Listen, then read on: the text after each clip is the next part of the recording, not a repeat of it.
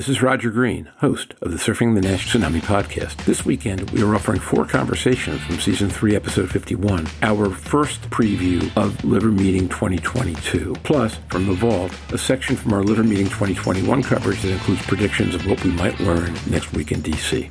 This conversation begins returning to the theme that NAFLD is not a disease of affluence. I note that Zobair Younossi's data reveals extremely high rates of NAFLD in the Middle East and North Africa region, a region not noted for the wealth of its residents. Jeff McIntyre discusses growth in easy-to-access, over-processed, low-nutrition foods as a villain and says, if anything, it's not a question of ease of access or which foods are easy to access. He goes on to note that this is a challenging disease around which to motivate patients, but that these issues around over-processed versus natural foods might help. Joern Schattenberg suggests another issue that might help, noting that NAFLD is a precursor to hepatic cell carcinoma, and in many patients, HCC comes before they progress to cirrhosis. Jeff and I had comments expanding on this point, with me noting that NAFLD is a predictor to a range of non-liver cancers as well. Stephen Harrison states that if all we do is to raise awareness of the need to treat, we've accomplished quite a lot. The rest of the conversation centers around ways to improve NAFLD awareness and, in the closing question, one important thought about the meeting each panelist wants to raise before we return next week to continue this preview discussion. As Joern Schottenberg comments early in this episode, it is amazing how much data and energy will emerge from this meeting. So much that we are going to continue our preview episode next week. This is great stuff. So listen, enjoy, learn, and when you're done, join the dialogue on our LinkedIn discussion group.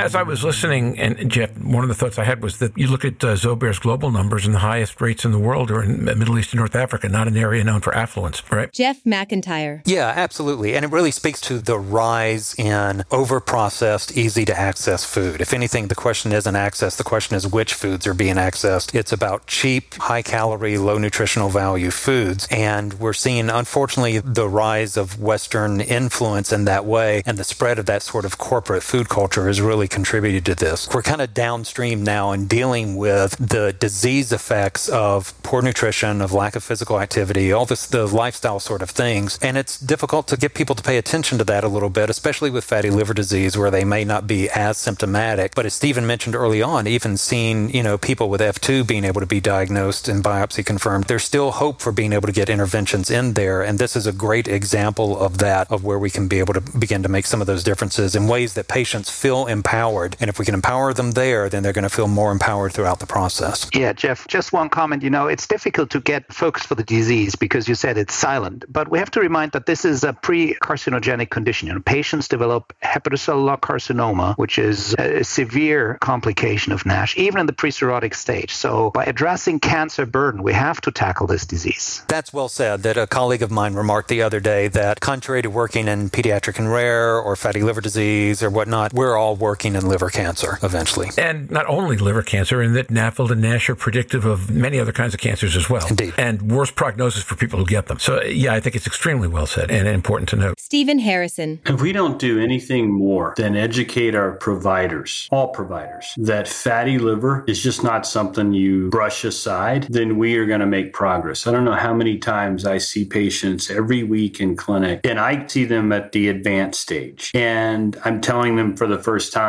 they have advanced liver disease or they have cirrhosis. And they will tell me, 20 years ago, my doctor said I had fatty liver and he didn't seem concerned about it. And he didn't tell me to do anything about it. So I think at a minimum, we have to deliver that message even more so than trying to give them a tool to rule out or rule in disease. Let's just identify that fatty liver needs something done to it, right? It is the canary in the coal mine for metabolic dysregulation. No fatty liver is a good fatty liver, unless you're a goose and you like pate. But having said that, Although it's funny because the Fatty Liver Alliance in Canada, Stephen, in French, they describe themselves as foie gras. And every time I look at that, I kind of do a double take. Yeah, and I don't think that turns out well for the goose either in that instance. No, it doesn't. And by the way, the new meta-analysis done by Zobair that's online in hepatology shows actually the number one demographic on the planet for fatty liver is Latin American, 44%, which it gets at the exact same comments you made, Jeff, about the food quality. And this is where what I affectionately say in South Texas, and probably could be extrapolated into Central America and South America, is this is where genetics meets tortilla poisoning. Well, Stephen, you wouldn't be here. It wouldn't be a Harrison episode if we didn't have one thing to take away that we'd not heard before that was of vivid visual value. So I think you've just nailed it. Thank you. We're going to have time for only one more of these today. I might invite everybody back next week to do a second round of this. We're going to celebrate our 100,000 downloads, but there's so much stuff in this meeting. It might be more important to talk again about the meeting. Stephen, I think part of the key to educating people that fatty liver matters is to put in their face how many people have it in ways that are easy to manage electronically, right? I mean, I've said this 1,000 times on this podcast that the major thing that happened with cholesterol was they got the reference labs to change from 95th percentile to 300 milligrams per deciliter at that point in time, which now is outrageously high, but in the late 80s it wasn't. And all of a sudden, people were seeing 30% of their patients popping up in red. Right now, we don't really have good ways to show primary care how much fatty liver exists, period. It's one of the reasons people are pushing FIB4. But there's an interesting poster.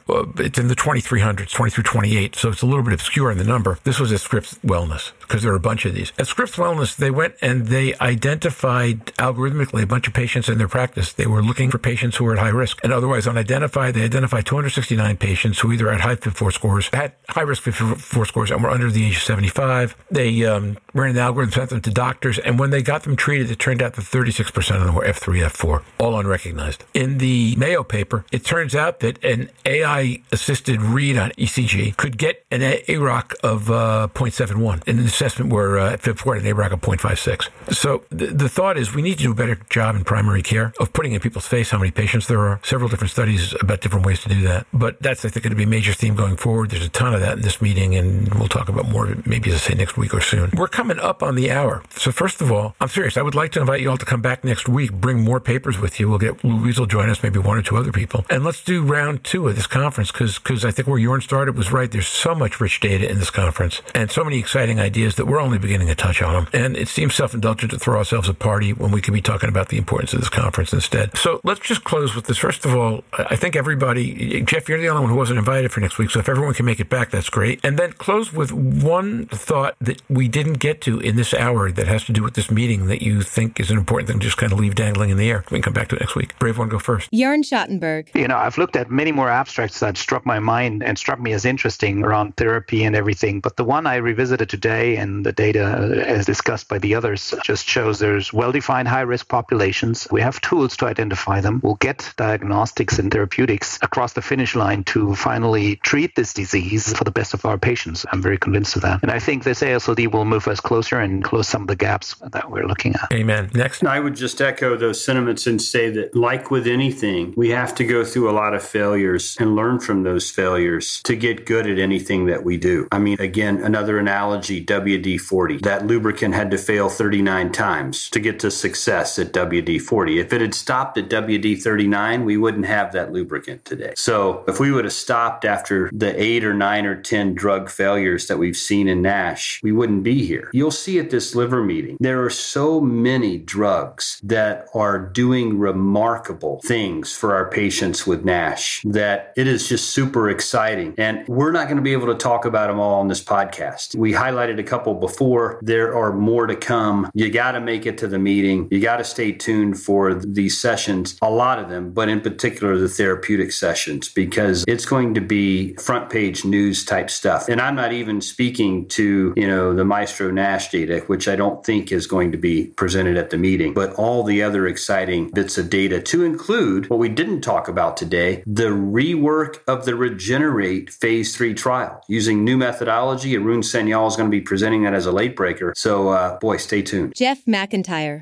Here, and amen to all of that. Stephen and Joern talk about how exciting they are and about how much wealth of data there is going to be brought forward. Maybe it was the pandemic. Maybe it was going through some of the, you know, clinical trial craziness we had earlier on. But it's really nice to be coming into a meeting where there's genuine excitement and even, you know, sprinkled with a little bit of optimism around a couple of things. There are things from a patient perspective or things that we're looking out for a little bit certainly the late breakers, and we know that there are some things that will probably get an outsized amount of attention, such as, you know, the nomenclature conversation that will be coming back to at a later date. I also referenced earlier on was the NAFLD guidelines. I think they are on schedule to probably be released before the conference starts, but I don't know that they'll be released in time for there to be actual formal programming around it. And so I'd anticipate that hopefully the NAFLD guidelines will be out there, and that'll be at least guidelines that will provide a subtext to a lot of the conversation going on around NAFLD and NASH at the meeting itself. Okay, thanks, Jeff. And so my closing comment for today is I think that was a really neat transition from drugs to guidelines, because given the scale of this disease around the world, we can't, as Jeff Lazarus repeatedly says, hepatology can't go it alone. We need everybody in the healthcare system to play on this everywhere. And it's hard to motivate primary care, and it's hard to motivate other specialties to play and to treat fatty liver like it matters when A, they don't get the problem, and B, you can't treat it anyway, or they believe you can't treat it with drugs anyway. So the energy around the drugs and the energy around the guidelines go hand in hand, because these are the two things that we're going to need to get this disease treated. People energized to do it, and then drugs do it with, and those two really work together. I agree. I think it's going to be an amazingly exciting meeting. And now, back to Roger. We hope you've enjoyed this recording. If you have any questions or comments about the content of this conversation or the entire episode, please send an email to questions@surfingnash.com. We'll be back next week to continue our preview of next month's Liver Meeting 2022. Until then, stay safe, surf on. We look forward to seeing you on the podcast. Bye-bye now.